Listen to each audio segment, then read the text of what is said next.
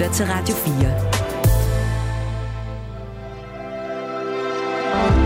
4. Velkommen til Mellemlinjerne. Din vært er Malte Burrelle.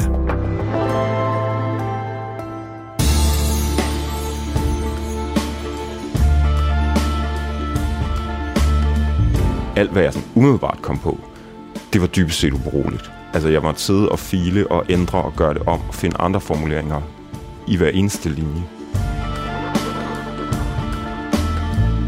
Forfatter Harald Voetmann, han er glad for benspænd, eller systemer, som han kalder dem her i dagens program. Og det gælder også for hans nye bog, Sotades' kiste. Hver linje i bogen er 35 tegn, inklusive mellemrum, hverken mere eller mindre. Og det har været et møjsommeligt arbejde. Linjerne må for eksempel heller ikke slutte på et komma. Det var en regel, jeg nåede at blive ret træt af selv. Den ved jeg faktisk ikke, hvorfor jeg fik indført.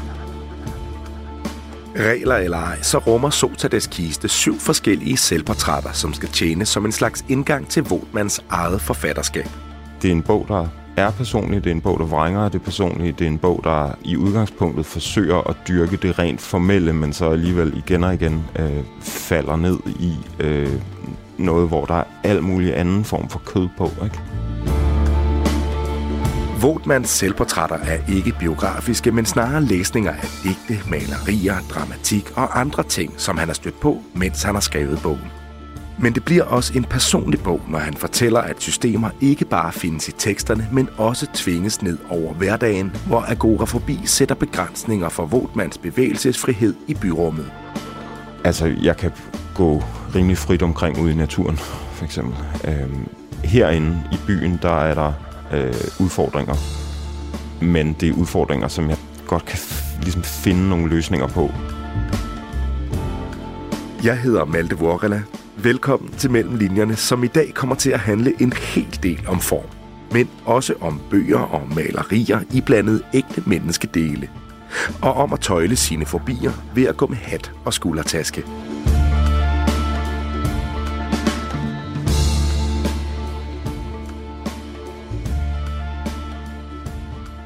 Harald Voetmann, velkommen til Mellemlinjerne.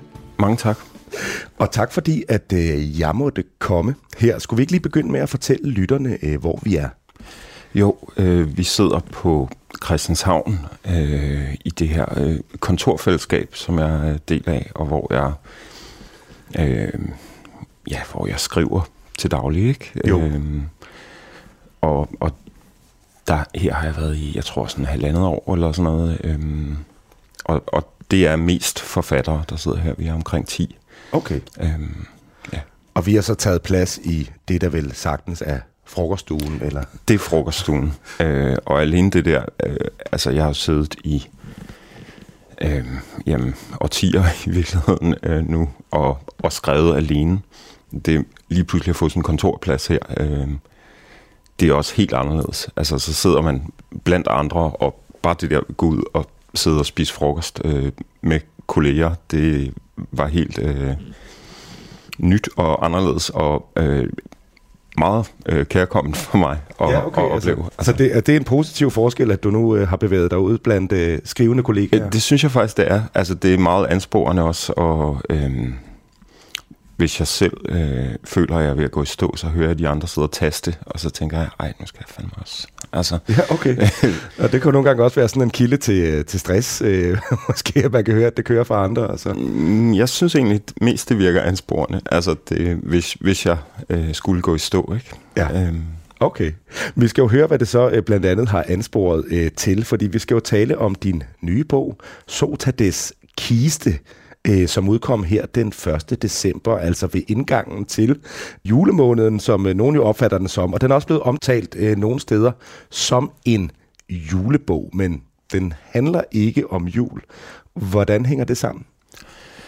Jamen, det er fordi Gyldendal hvert år udsender et værk, oftest et sådan mindre værk, som årets julebog, som de sender til alle deres samarbejdspartnere, forfattere og ansatte og folk, de ellers har kontakt til, ikke? Og de sidste par år har det været, hvad man måske kunne kalde poetikker, altså bøger, hvor forfattere skriver om deres egen skriftspraksis. Og i år blev jeg så spurgt, om jeg ville gøre det. Og det tænkte jeg lidt over, og på en måde så synes jeg, det virkede lidt tidligt at forsøge at gøre sådan regnskab op, selvom jeg har været i gang siden 2000. Ikke? Men jeg trives godt med opgaver, vil jeg sige. Og jeg synes, det her var udfordrende, også det her med at skulle på en eller anden måde skrive om sig selv, fordi jeg fandt hurtigt ud af, at det var egentlig det, jeg var mindst interesseret i, så jeg måtte gøre det på en anden måde. Altså om dig selv. En udfordring at finde en anden måde at gøre det på i sig selv. Så det er sådan et bestillingsværk som indgang til dit forfatterskab, kan man godt sige. Ja. Og det er jo noget af det, vi skal tale om her i løbet af den næste lille times tid. Så det kommer altså ikke til at handle meget mere om jul, men om mange andre spændende ting. Jeg tror lige akkurat, jul bliver ikke nævnt en eneste gang, og den er meget langt fra julet, må man nok sige. Ja, præcis. Så det kan være, at der er nogen, der skruer væk nu, men altså, så det må vi prøve at leve med. Inden vi går videre, så vil jeg lige give lytterne en kort præsentation af dig og nogle enkelte nedslag fra dit arbejdsliv. Harald Voetmann er født i 1978. Han er uddannet fra forfatterskolen i 1999 og har desuden taget grunduddannelsen i latin på Københavns Universitet.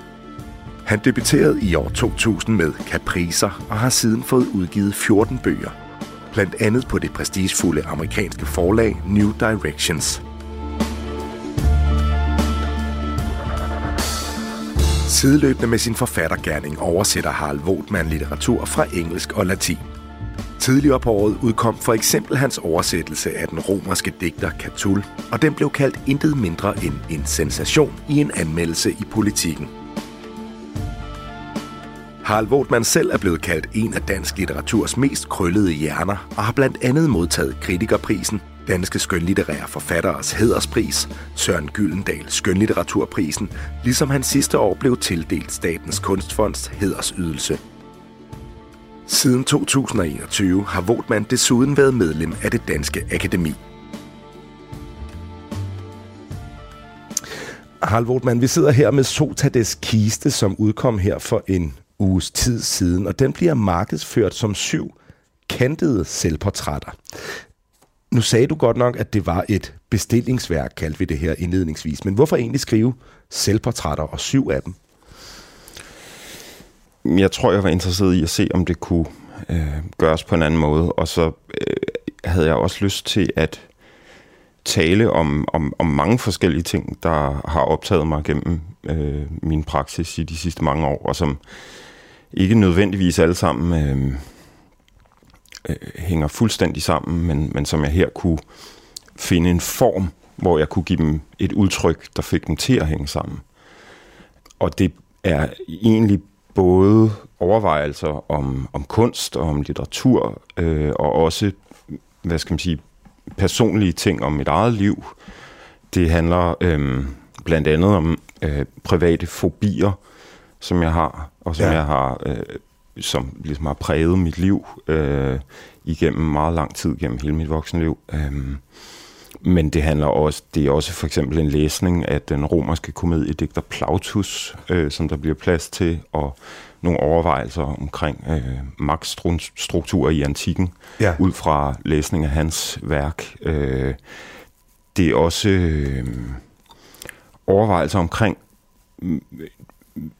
hvad man kunne kalde sådan litterær form, som er en ting, der ofte bliver sat i modsætning til ideen om indhold, ikke? Altså indholdet i litteraturen, og så litteraturens form. Ja. Nu sidder vi her på Christianshavn, hvor jeg selv, som du sagde, for rigtig mange år siden gik på forfatterskolen. Og det er jo også blevet sådan en ting, der bliver talt om i forbindelse med dansk litteratur, altså nærmest forfatterskole-litteratur som en ting i sig selv, som skulle være kendetegnet af interesse for form frem for indhold. Det er i hvert fald sådan noget, jeg har hørt igennem så utrolig lang tid, ikke? Det er altid sådan noget, der bliver slynget ud, uden at der egentlig er nogen specifikt, der bliver peget på. Og så tænker jeg, okay, kan man tage den rolle på sig? Okay. Altså det er jo ikke, fordi det er en indholdsløs bog, men kan man ligesom undersøge ting ud fra den her idé om form som noget bærende, ja. og som væsentligt, ikke? Fordi det ofte bliver forkætret, og der vælger jeg så som en slags samlende figur, der dukker op igen og igen, Oscar Wilde, den irske digter og dramatiker, ja. Som jo bliver betragtet som noget nær det mest sådan dekadente, æstetistiske, nærmest monstrum, ikke? Men hvis forfatterskab peger alle mulige retninger hen, når man ser på det. Han var altid god for sådan nogle meget prangende citater, okay. Som virkelig kunne få det til at lyde som om, at det var sådan en dyrkelse af den rene form og den rene sådan løsrevne æstetik. Mm. Jeg tænkte på, om ikke vi skulle tage et eksempel fra bogen. Der er jo 7 tekster med hver deres udtryk, men jeg tænkte, at vi kunne tage et uddrag fra den første. Det er en af de sådan mere lyriske tekster. Det er den, der hedder Den gyldne vin fra Syrakus i idyller. Ja, og det er en tekst, hvor jeg ligesom påtager mig rollen som den verdensfjerne æstet i Elfenbenstårnet. Okay. Meget tydeligt, tror jeg. Fordi ingen underordnet har trukket gardinerne for, bryder en solstråle ind i biblioteket, her hvor jeg nu sidder i min grønne lænestol, iført safrankåbe, tøfler og lugerød nathue, og lyset funkler i den gyldne væske i krystalglasset i min hånd. På mit skød hviler en perserkat, spændende, perlevid, ondsindet. Jeg glor ud i slotshaven, hvor poppelalléen løber ned langs skråningen med de 100 små springvand med aneportrætter, og mod takstræslabyrinten indhegnet i sit gådefulde mørke. Trods henvendelser fra talrige af egnens notabiliteter, vil jeg givetvis aldrig få nogen af mine folk til at åbne den forfaldne port, hvis knirkende hængsler, OV, kan hende kunne høres helt herinde i mine private gemakker. Fugle synger, og beskæreren laller et sted derude sit hjemlands vemodige. Mellem alle mine oasegedsbind sidder jeg olm og stiger ud i den pragt, der er min. Døren til huset bliver aldrig åbnet for dig eller rakkerpak som dig, så historien om det ene ord, jeg altid gentager, ifølge de 2 pensionerede tjenestefolk, som nu går og sladrer på landsbyens beværtning, er umulig at få bekræftet. Du kan glemme det. Men de gamle tjenestefolk beretter. Imellem bitte sip af den gyldne vin visker jeg det ene ord til katten. Modbydeligt, modbydeligt, modbydeligt. Det er jo den første tekst i bogen. Det er sådan her, bogen begynder. Hvorfor skulle du begynde deroppe i Elfenbenstårnet? Ja. Jeg tror godt, jeg kunne lide ideen om at tegne den her form for sådan lidt opulente landskab op, og man blikket går hele vejen ind igennem den her slotshave, ikke, til den her person, der sidder omgivet af al sin luksus, og som bare hader det hele. Der var et eller andet ved det. Men det er jo så også fordi, at den netop...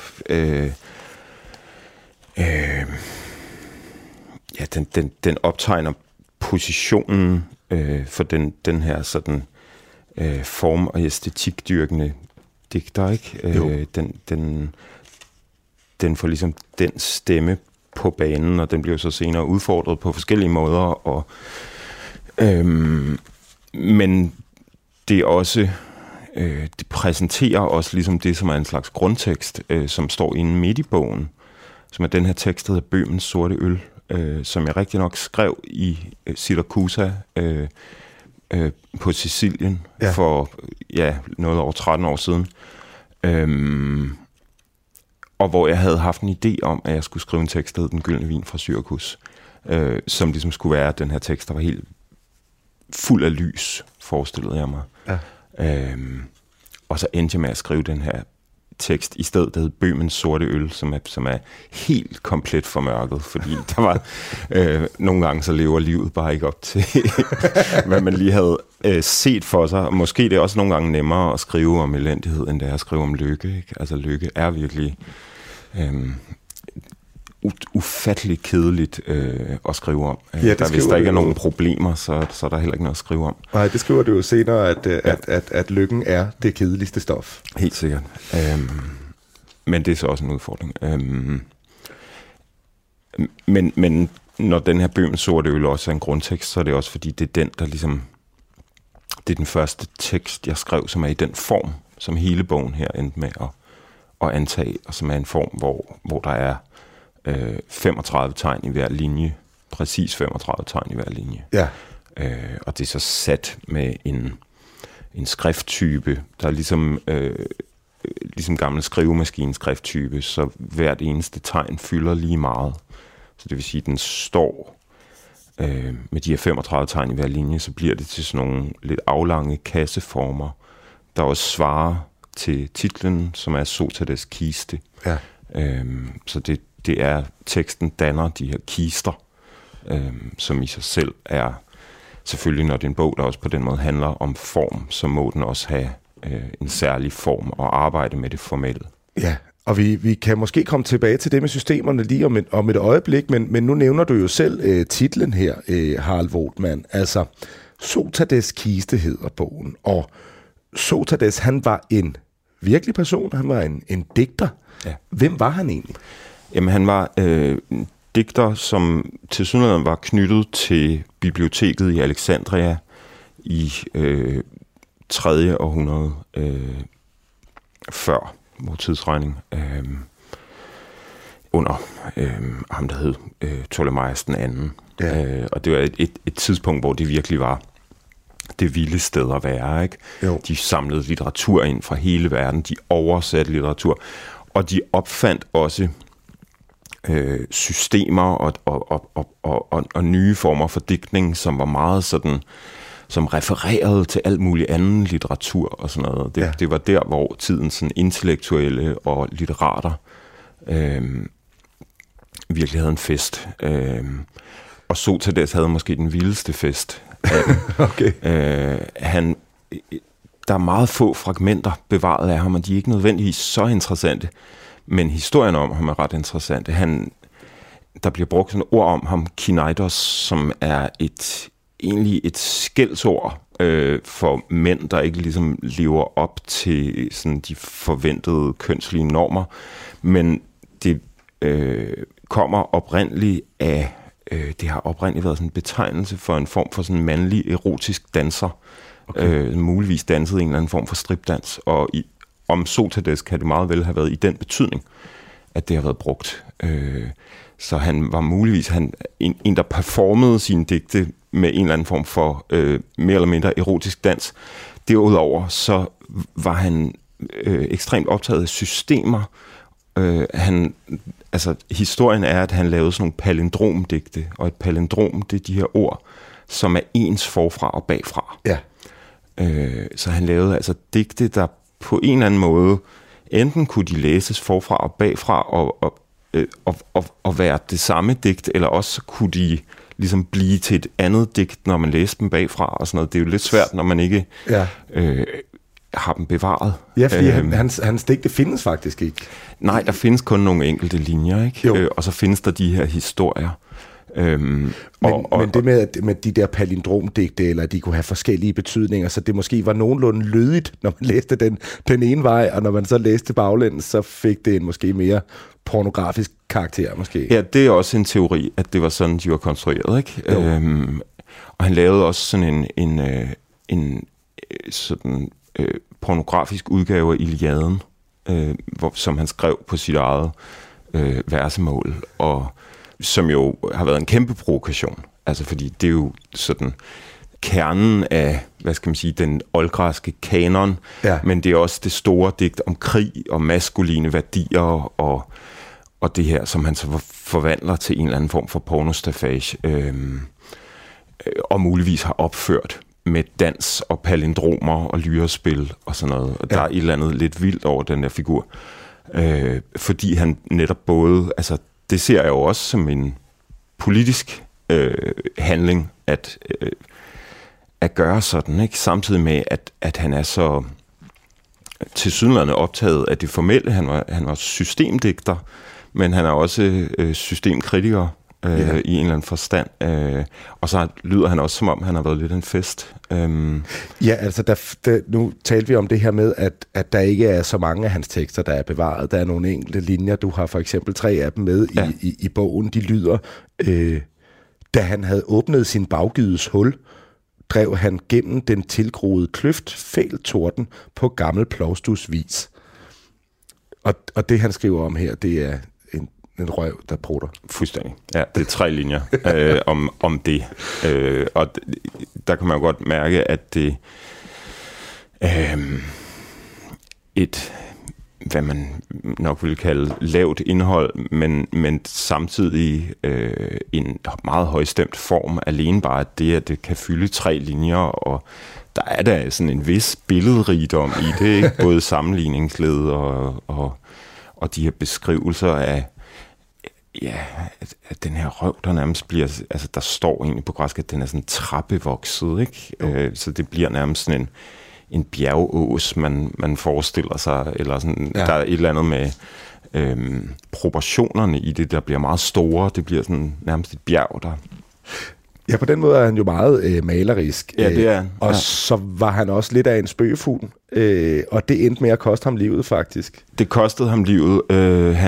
Han skrev et digt, hvor han fornærmede magthaveren, Ptolemæus den anden, efter at Ptolemæus den anden havde giftet sig med sin søster efter, hvad skal man sige, gammel egyptisk faraonisk skik, som ptolemæerne overtog, ikke? Så han giftede sig med sin søster, og det var Sotades simpelthen nødt til at kommentere på. Og det resulterede i, at han blev... Ptolemæus fik ham spærret inde i en kiste af bly og kastet i havet.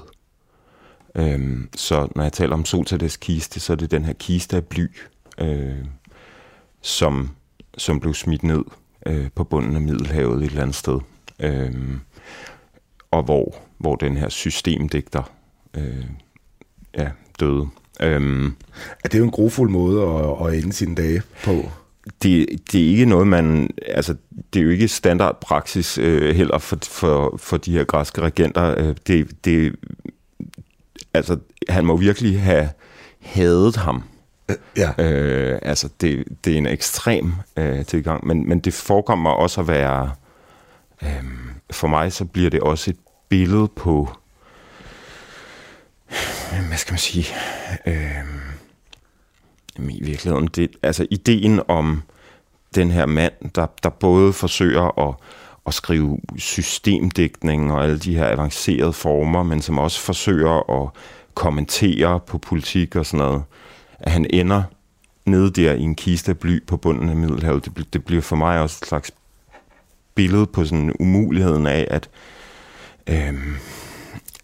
ligesom strække sin litteratur ud i verden på sådan noget af det frustrerende ved det litterære er også, at det på en eller anden måde altid ender i en form for reservat, ikke? Og uanset om man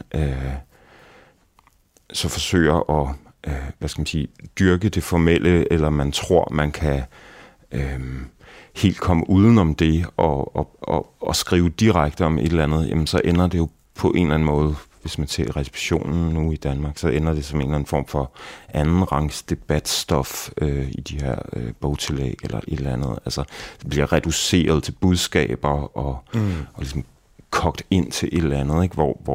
Hvor den der form mangler, men der er en... der er en sådan hjælpeløs følelse i det der med at forsøge at operere inden for det litterære system i forhold til de problemer, der er, ikke? Og man kan forsøge at adressere dem, og så kan man lave en tekst, der...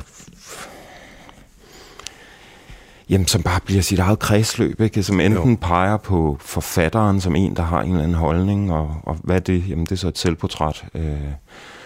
Eller også så risikerer det at ryge helt ud af litteraturen, så bliver det bare en form for dårligt læserbrev. Eller... Du lytter til Radio 4. Har du lige tændt for din radio, så kan jeg fortælle, at du lytter til Mellemlinjerne på Radio 4, hvor jeg i dag er på besøg hos forfatter og oversætter Harald Voetmann. Vi sidder her i frokoststuen i dit kontorfællesskab på Christianshavn, hvor du arbejder fra og har gjort det i halvandet års tid, siger du. Harald, vi skal tale lidt mere om, hvordan du egentlig er gået til værks med bogen her. Du nævnte lidt om, at den er skrevet ud fra et bestemt system. Der var 35 anslag per linje, inklusive mellemrum. Ja. Så er der en regel om, at der må ikke, en linje må ikke slutte på et komma. Ja, det var en regel, jeg nåede at blive ret træt af selv. Den ved jeg faktisk ikke, hvorfor jeg fik indført. Nej, okay. Hvorfor vil du gerne skrive efter det her system? Jamen, jeg var interesseret i, fordi bogen også diskuterer litterær form som sådan, så synes jeg også, at den måtte være underlagt en form. Og fordi at den også sender den her hilsen til digteren Sotades, som var systemdigter, og som endte med at blive kastet i havet i den her kiste af bly, så tænker jeg, at jeg laver de her kisteformer. Ja. Men giver det ikke også noget andet til teksten, end at det alene, at når man kigger på siderne, så er de her tekstbokse formet som kister? Jo, det gør det jo. Det, for mig som forfatter, der gjorde det jo, at jeg ikke sådan set bare kunne skrive, hvad jeg ville. Fordi der må kun være 35 tegn i hver linje. Og der skulle være 35 tegn i hver linje. Så jeg kunne ikke helt selv bestemme, hvor lang en sætning skulle være, for eksempel. Hvor langt et afsnit skulle være. Nogle gange er jeg nødt til at sætte flere sætninger på, for at kunne færdiggøre, ikke? Og andre gange og skære væk. Og når jeg tror, hver eneste linje er skrevet om mange gange, for at få den på plads på de præcis 35 tegn. Ja. Og der er 100... Det er jo også en udfordring af ideen om sådan forfatterens egen stemme, eller hvad man skal sige. Fordi alt, hvad jeg sådan umiddelbart kom på, det var dybest set ubrugeligt. Jeg måtte sidde og file og ændre og gøre det om og finde andre formuleringer i hver eneste linje. Ja. Det må have taget sådan tid, fordi nu kan jeg ikke lige huske, hvor mange linjer der er på en side. Det ved jeg ikke, om du kan huske. Nej. Men der er i hvert fald de her over 170 sider, ikke? Mm. Og hvis hver linje har skulle skrives om igen og igen, så siger det sig selv, at det har været lidt af et pillearbejde. Ja, det har det, og det har også været aldeles rædselsfuldt for dem, der skulle lave korrektur på det og forholde sig til og sådan noget.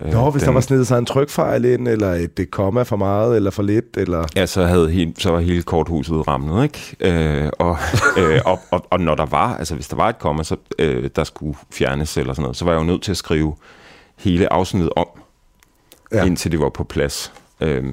Det er et noget irriterende system, men i virkeligheden også, synes jeg, en interessant position som forfatter lige pludselig at være i, at man ikke bare kan skrive lige ud. Man er nødt til at gøre det om og om og om igen, for at det skal passe til den her form. Fordi for det første, så kunne jeg kun arbejde på den her bog, når jeg arbejdede på den. Jeg kunne ikke gå og jeg kunne godt gå og tænke over idéer, men jeg kunne egentlig ikke tænke over formuleringer, fordi jeg kan ikke sådan lige i hovedet vide, om det vil passe med de 35 tegn. Det gav en eller anden ekstra form for... det synes jeg gav... Det gav en intensitet i selve skriveprocessen. At når jeg var på, så var jeg virkelig på. Følger.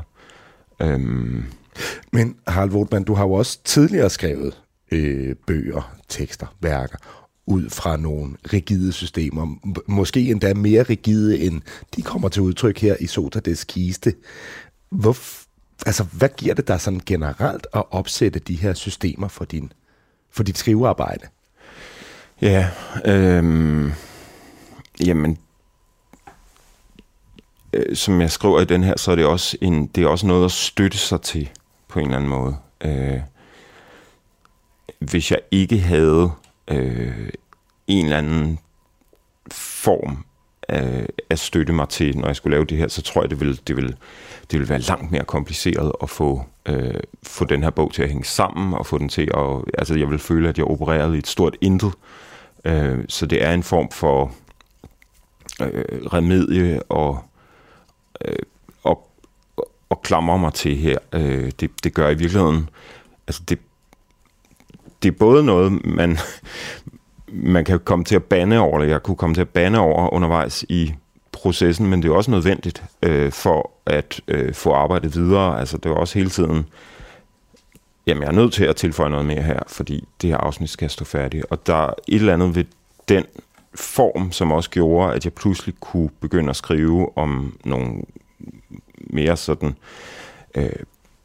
private ting, som jeg ikke sådan ellers har egentlig haft trang til at sådan tale offentligt om måske, men netop i den her form kunne det også give mening, at jeg kunne begynde at tale om mine egne fobier, som meget har at gøre med, altså det er en form for agorafobi, jeg lider af. Jeg kan godt ligesom, hvad skal man sige, komme ud af mit hjem og bevæge mig omkring i verden, men jeg kan ikke altid gøre det så godt uden en del remedier. Og det er især sådan noget med, altså alene bare, altså ideen om rummelig udstrækning i et byrum, ja, er meget overvældende for mig. Og altså agorafobi, det er det, som indimellem bliver kendt som angsten for den åbne plads. Ja. Og den kan så komme til udtryk på forskellig vis. Det kan for eksempel bare være at gå ud af sin hoveddør, så er man ude et mere åbent sted, ikke? Jo, det er meget forskelligt, hvordan folk har det. Ja. Og der er jo mange, der er jo folk, som netop ikke kan forlade deres hjem overhovedet. Og for mig, der er det ikke helt så voldsomt, men altså, jeg kan gå rimelig frit omkring ude i naturen, for eksempel. Herinde i byen, der er der udfordringer, men det er udfordringer, som jeg godt kan ligesom finde nogle løsninger på. Og det handler primært om at have en masse remedier med mig, en masse udstyr. Og det skriver du jo faktisk lidt om i bogen. Måske vi skulle høre et eksempel derfra. Du skriver om det på side 23 nederst. 23. Men jeg opfinder systemer, som gør det muligt for mig. Jeg går med en taske over skulderen, som jeg på en måde støtter mig til. Jeg har et væld af rekvisitter med alle vejene. Hat, briller, halsterklæder, pebermyntepastiller, høretelefoner. Ting, jeg kan tage af og på. Ved at rykke rundt på mine rekvisitter, kan jeg i et øjeblik flytte fokus væk fra den følelse af at gå rundt med afgrunde omkring mig til alle sider. Alt for tit støtter jeg mig til Johanne, og ja, jeg vil hellere holde kærligt om hende, end klamre mig til hende i min sølle anfald af angst. Afstand og rummelig udstrækning er problemet. Hvis nogen tog mine rekvisitter fra mig, ville jeg ikke kunne gå ned ad gaden. Der er gode og dårlige dage. På en god dag er rulletrapper okay. På en dårlig binder jeg mine snørebånd 10 gange på en 100 meters strækning. Det ser sært ud, men det vil stadig være mærkeligere, hvis jeg bare satte mig eller lagde mig. Hvis du ser mig krybe langs væggene på en banegård eller ude i byrummet. Hvis du ser mig klamre mig gispende til gelænderet på trappen. Hvis jeg spjætter og mimrer, blikket flakker, sved driver over mit ansigt, så lad være med at stå i vejen.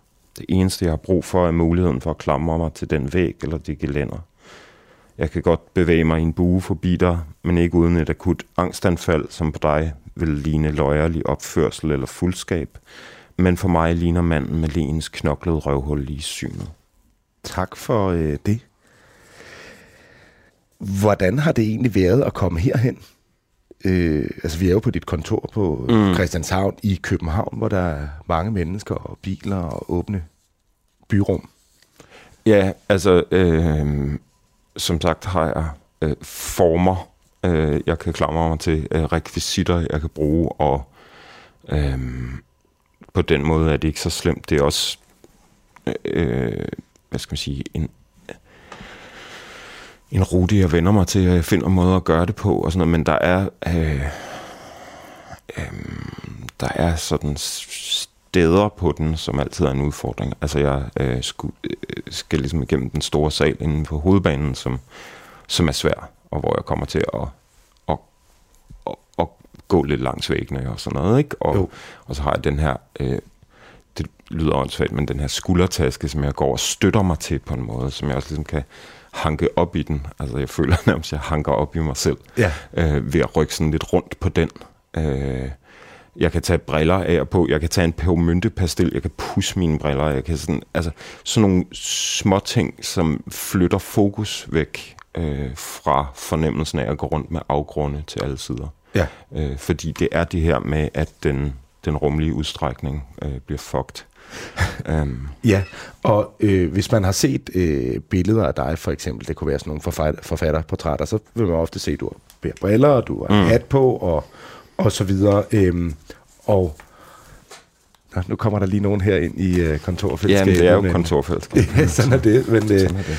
Men ja, nu har du så også, du havde også hat på, da vi hilser på hinanden i dag, og briller også for den sags skyld. Ja. Men vi sidder så her med høretelefoner på og nogle bøjlemikrofoner. Så du har taget hatten af, men du sidder faktisk og fingerer lidt med den sådan undervejs. Det ved jeg ikke, om har også noget med det at gøre. Ja, det tror jeg mere bare sådan almen. Okay. Ikke. Altså lige nu, der sidder jeg nede ved et bord, et fuldstændig velkendt og trygt sted for mig. Der er ingen problemer. Nej. Så, men altså, hvis jeg skulle gå ned ad gaden uden den der taske, og sådan noget, så ville det begynde at være et problem. Så ville jeg begynde ligesom at forsøge at gøre mærkelige ting med briller og halsterklæder og sådan noget. Der er nogle udfordringer, men der er også nogle... Men altså grunden til, at jeg ligesom,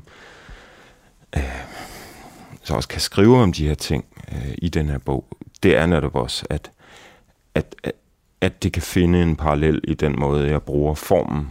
Altså på en eller anden måde, jeg er vant til at skulle tænke rumligt, måske på en lidt anden måde, fordi jeg har nogle udfordringer med det der...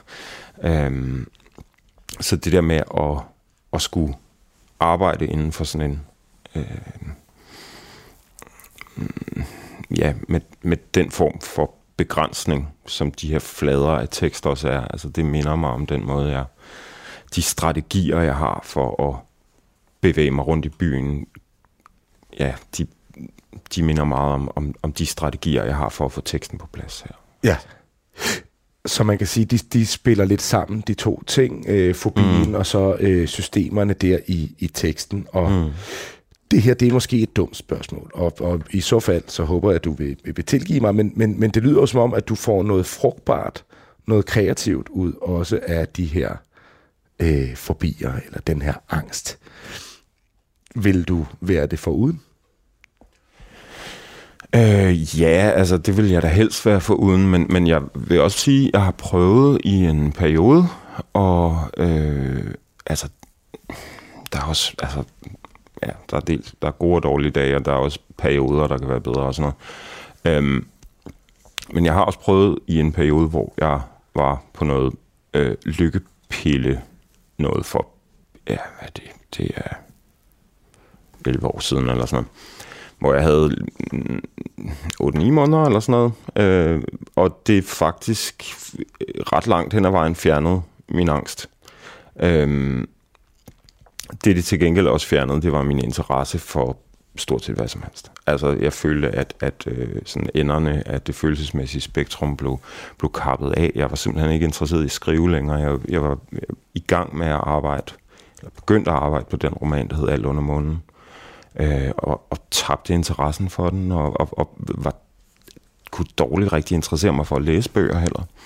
Jeg havde ikke nogen angst, men jeg synes ikke, at det bytte var det værd. Nu skal jeg ikke moralisere omkring noget som helst, fordi jeg ved, at for nogen er det en stor hjælp og vigtigt, men for mig personligt var det ikke. Jo, det var nok en hjælp i nogle måneder, hvor jeg havde det hårdt, men det var ikke i længden et liv, jeg kunne blive ved med. Så på den måde kan man godt sige, at jeg valgte at få angsten tilbage. Du lytter til Radio 4. Du lytter til Mellemlinjerne, hvor jeg i dag taler med forfatter, oversætter Harald Voetmann. Og Harald, som navnet på programmet jo lægger op til, så, og som vi også har været en del inde på undervejs, så handler programmet jo her også om alt det, der går forud for en bog. Det vil sige... inspiration, skriveproces og research. Hvor meget har du egentlig researchet til en bog som den her, Sotades' kiste? Jeg ved ikke, hvor meget man kan tale om sådan direkte research, fordi det her er også en bog, der man kan sige, som opstår som en blanding af alle mulige ting, jeg har interesseret mig for, som ligesom bliver bundet sammen af den her form. Der er nogle enkelte ting, jeg har måttet researche,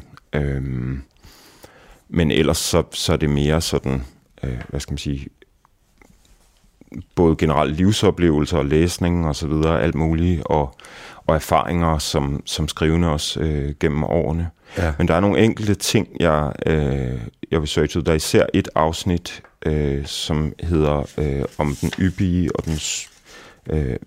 den yppige og den sygelige yndighed. Ja, altså jeg vil skrive om æstetik, og jeg havde også, som jeg har nævnt, jeg bruger Oscar Wilde meget i bogen, og så var jeg interesseret i sådan billedkunst fra den periode, som også tit er sådan meget overæstetiseret og sådan noget, og der var jeg på et tidspunkt på et museum, hvor jeg så en udstilling om Rossetti-familien, Tate i London, ja, og som er altså især kendt for at digteren Christina Rossetti, og så er der maleren Dante Gabriel Rossetti. Og han har de her store kvindeportrætter. Portrætter af Jane Morris, som var ligesom hans scene, muse og elskerinde. Og de forekom mig ekstremt væmmelige, da jeg var inde og se dem. Jeg havde set billeder af dem før, men det her med at stå over for dem, der var et eller andet, som jeg virkelig synes var modbydeligt, og så tænkte jeg, at jeg bliver nødt til at finde ud af, hvad det er, fordi egentlig er det meget sådan pynteligt og sådan nyseligt på en eller anden måde. Det er jo noget med store skørter og roser og så videre, men du beskriver i bogen, at du faktisk føler en afsky ved at se på de her malerier. Og der, altså... Så der begynder jeg at researche lidt på Dante Gabriel Rossetti og på de her malere, der hedder det prærafaelitiske broderskab, ikke? Og som også var sådan virkelig dyrket sådan en form for, det er lidt før den dekadente bevægelse, men det der henad i stilen, ikke? En af de ting, altså, jeg vil sige, det essay, det kommer omkring mange forskellige ting, men en af de ting, jeg finder frem til, det er, at de havde sådan en særlig svaghed for en bestemt type maling, som hed mumiebrun. Og det læste jeg egentlig om flere gange, hvor jeg ikke tænkte videre over det. Jeg tænkte, det var en form for brun, der ligesom måske så ud, ligesom man tænkte en mumie. Ja. Men så på en eller anden måde, så ender jeg med at få læst artikler om det, og det er altså, hvilket var stor overraskelse for mig, maling, der reelt blev lavet af mumier. Ja, altså det lyder sådan helt vildt klamt. Ja, det forekommer det jo også mig at være. Ja. Og jeg har efterfølgende tænkt, at det, altså, når jeg på den måde sådan reagerer ved at stå foran de her malerier, er det en eller anden fornemmelse af, eller jeg havde bare en eller anden fornemmelse, der var et eller andet galt. Og da jeg så læste om det der om mumiebrun, så tænkte jeg, det er fandme det, der er galt. Altså, de har smurt de her lærder ind i døde mennesker. Men sagen er, at det har været altså gennem 150-200 år ret alment anvendt til sønderne. Altså, jeg skulle til at spørge, om det var noget, der var meget udbredt. Men det tror jeg, det har været. Altså, det har været i produktion til sønderne, altså ud fra artikler. Jeg har også, der er også sådan et lille avisudklip fra en amerikansk avis, som er med i bogen. Altså, det har til sønderne været sådan i produktion på meget lavt plus, indtil omkring 1960 eller sådan noget, ikke? Og der var en farvehandler engang i 80'erne der, i London, der udtaler, at han havde stadig et par arme og ben liggende nede på lageret. Det må jeg sige, det taler vi på en eller anden måde for lidt om. Jeg har i hvert fald ikke hørt det før. Nej, men jeg havde heller aldrig hørt om det før, og det undrede mig. Det undrede mig virkelig, og det jeg selv, altså nogle af mine bøger, altså jeg har tit fået at vide, at der er mange væmmelige ting i, og folk synes, det er voldsomt og sådan noget, men her der stod jeg over for en maler, som simpelthen laver noget, der er så yndigt, og når man så begynder at krasse bare en lille smule i det, så er det et gerningssted. Mm. I det samme kapitel, der beskriver du et museumsbesøg, du havde et par dage tidligere, også i England, hvor du beskriver noget, jeg i hvert fald heller ikke havde hørt om tidligere, som hedder antropodermisk bibliopægi, som er bøger, læderindbundne bøger, men hvor læderet kommer fra mennesker. Ja, og det er jo også sådan en af de afveje, den her bog tager. Den kommer til jeg kommer til at skrive om det her med bøger indbundet i menneskehud. Som for mig var, fordi jeg lige pludselig stod foran en. Ja. Altså, det var ikke, jeg var ikke rejst hen for at opsøge den. Jeg var ikke, altså overhovedet ikke. Jeg blev meget forskrækket, da jeg stod foran den her. Og så begyndte jeg at læse lidt om det. Der er faktisk kommet inden for de senere år en ret sådan udførlig bog om emnet. Og der er sådan et amerikansk forskerhold, der rejser rundt og forsøger at teste de her bøger, der påstås at være indbundet i menneskehud. Og mange af dem er det. Og noget af det, jeg på en eller anden måde selv tænkte, det grunden til, at jeg også vil have det ind i den her bog, det var, at det på en eller anden måde stod for mig som det, altså for mig, der jo forsøger at lave bøger, som er, hvis de ikke er personlige, så er de i hvert fald, så forsøger jeg i hvert fald at fylde dem med noget menneskeligt. Men det her objekt, som ligesom var halvt menneske, halvt bog, forekom det mig at være, det er virkelig en meget uhyggelig kobling, forekommer lige så uhyggelig som den her, det her fluemenneske i David Cronenbergs Fluen, hvis man kan huske den film. Altså en sådan virkelig monstrøs hybrid af en ting. Og så kom jeg til at tænke på noget helt andet, nemlig sådan, altså, hvad skal man sige, persondyrkelse i litteraturen. Det her måtte være den sådan... det bliver tit fremhævet som en kvalitet, ikke? At nogen har skrevet en personlig bog, sin mest personlige bog til dato, hvilket jo egentlig ikke er en... Altså det kan være meget svært at afgøre, hvornår noget personligt er en bekendende digtsamling mere personlig end en fiktiv roman. Det kan den tage sig ud som på overfladen, men man kan aldrig vide det, men den her idé om det personlige som en værdi, altså så måtte den her bog, der ligesom bestod af en dødsdømt bekendelser, og så var den svøbt i hans hud. Det måtte ligesom være, hvis man regnede det personlige for en litterær værdi, så måtte det her være et mesterværk. Mere personligt kunne en bog ikke blive, vel? Nej. Nu, vi nærmer os slutningen her, Harald Voetmann, men vi sidder jo så her med Sotades' kiste, din bog, som er 7 selvportrætter. Er det så din mest personlige bog?